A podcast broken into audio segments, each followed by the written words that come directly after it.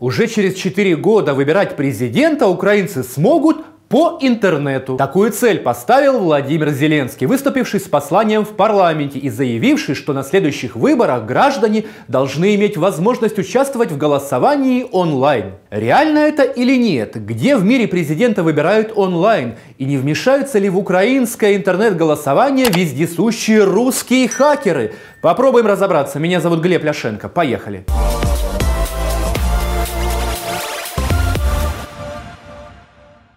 Шановні народні депутати, пане голово, пане прем'єр-міністре, члени уряду, офісу президента, шановні судді, представники дипломатичного корпусу, ваші блаженства, шановні журналісти. Зеленский выступил в Верховной Раде с традиционным посланием. Президент вещал около часа, рассказал о борьбе с коронавирусом, ситуации в Донбассе и Крыму, а также вновь коснулся темы онлайн-государства. Ми стали першою, першою Країною у світі, що має цифровий паспорт,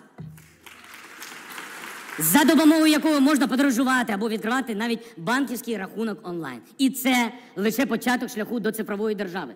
У 2021 ро- 2021 рік стане початком входження країни у режим paperless. Жодна державна установа не зможе вимагати від українців жодних довідок. Слушаешь Владимира Александровича и думаешь, в каком хорошем и прогрессивном государстве мы живем. Осталось только президента выбирать по интернету. И все у нас будет безупречно.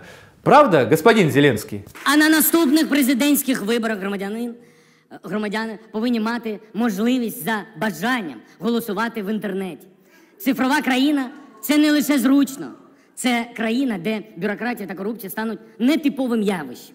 Це потужний економічний розвиток. Ну, идея всенародного голосования с помощью интернета выглядит революционно. Хотя, например, ни одна из моих двух бабушек интернетом никогда не пользовалась и, вероятно, уже не будет. По данным Госслужбы статистики, на 1 января 2020 года в Украине насчитывалось менее 20 миллионов интернет-пользователей, из которых физических лиц 25 миллионов 600 тысяч. Я, конечно, далек от мысли, что в нашей стране проживает 42 миллиона человек, в чем нас безуспешно пытается убедить правительство. Но 32 миллиона украинцев – цифра вполне реальная. А значит, 6-7 миллионов граждан Украины, наши бабушки и дедушки, живут без интернета. И вряд ли они сильно обрадуются онлайн-голосованию.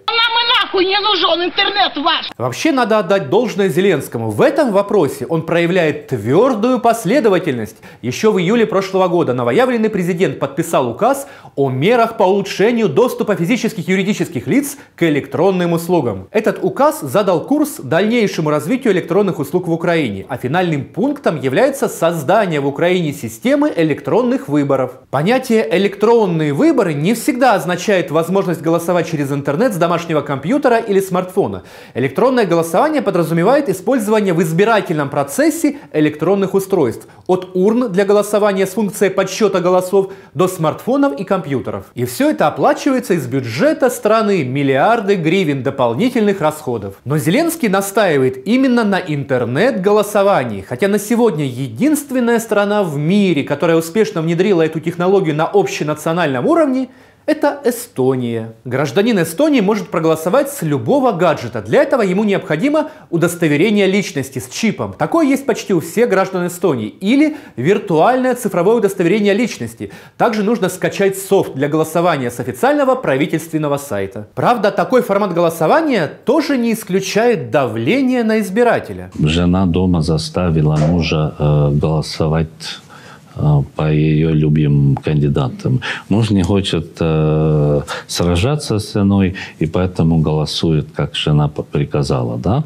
А потом, э, потом он может идти меняет э, и менять это, да. Дорогой, ты чего там прячешься с планшетом? Решил проголосовать?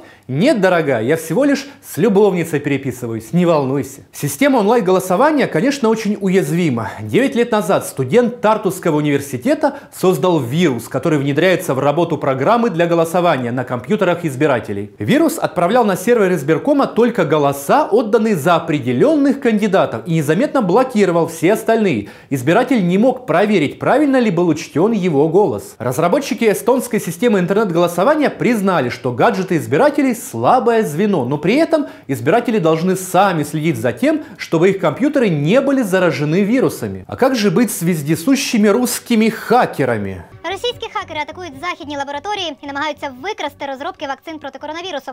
Злочини російських хакерів вони зламали електронну пошту канцлерки Ангели Меркель. Вмешаются русские хакеры в украинское интернет-голосование и сделают президентом Виктора Януковича. Хиба це не зрада? Остаюсь не только единственным легитимным президентом Украины, но и верховным главнокомандующим. Помимо Эстонии с интернет-голосованием экспериментируют также Индия, Австралия, Бразилия, Финляндия и Канада. В США через интернет могут проголосовать военнослужащие, находящиеся за пределами страны. В концепции Зеленского пока не указана модель электронного голосования, которую планируется внедрить в Украине. Немає. Немає часу. Немає часу. Розумієте, ось і все. Но ранее наш президент упоминал в качестве образца для подражания именно Эстонию с ее системой интернет-голосования во время встречи с президентом Эстонии Керсти Кальюланд. А в ответ на это президент Эстонии подарила Зеленскому велосипед. Хорошо хоть не рояль.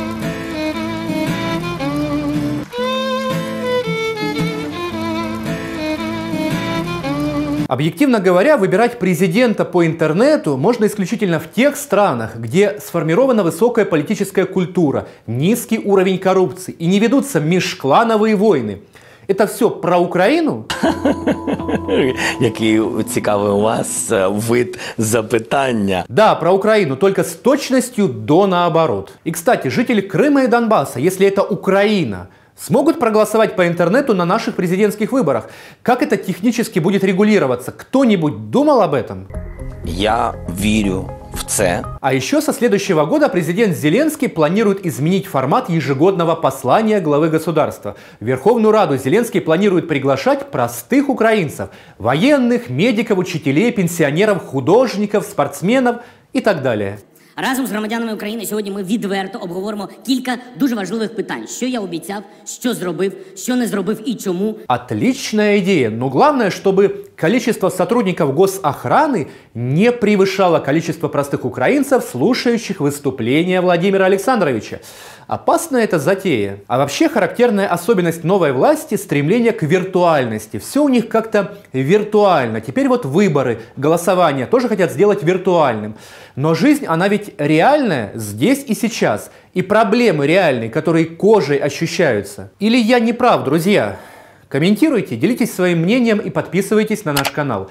На этом пока все. Будьте с нами, узнавайте правду. Увидимся на Клименко Тайм.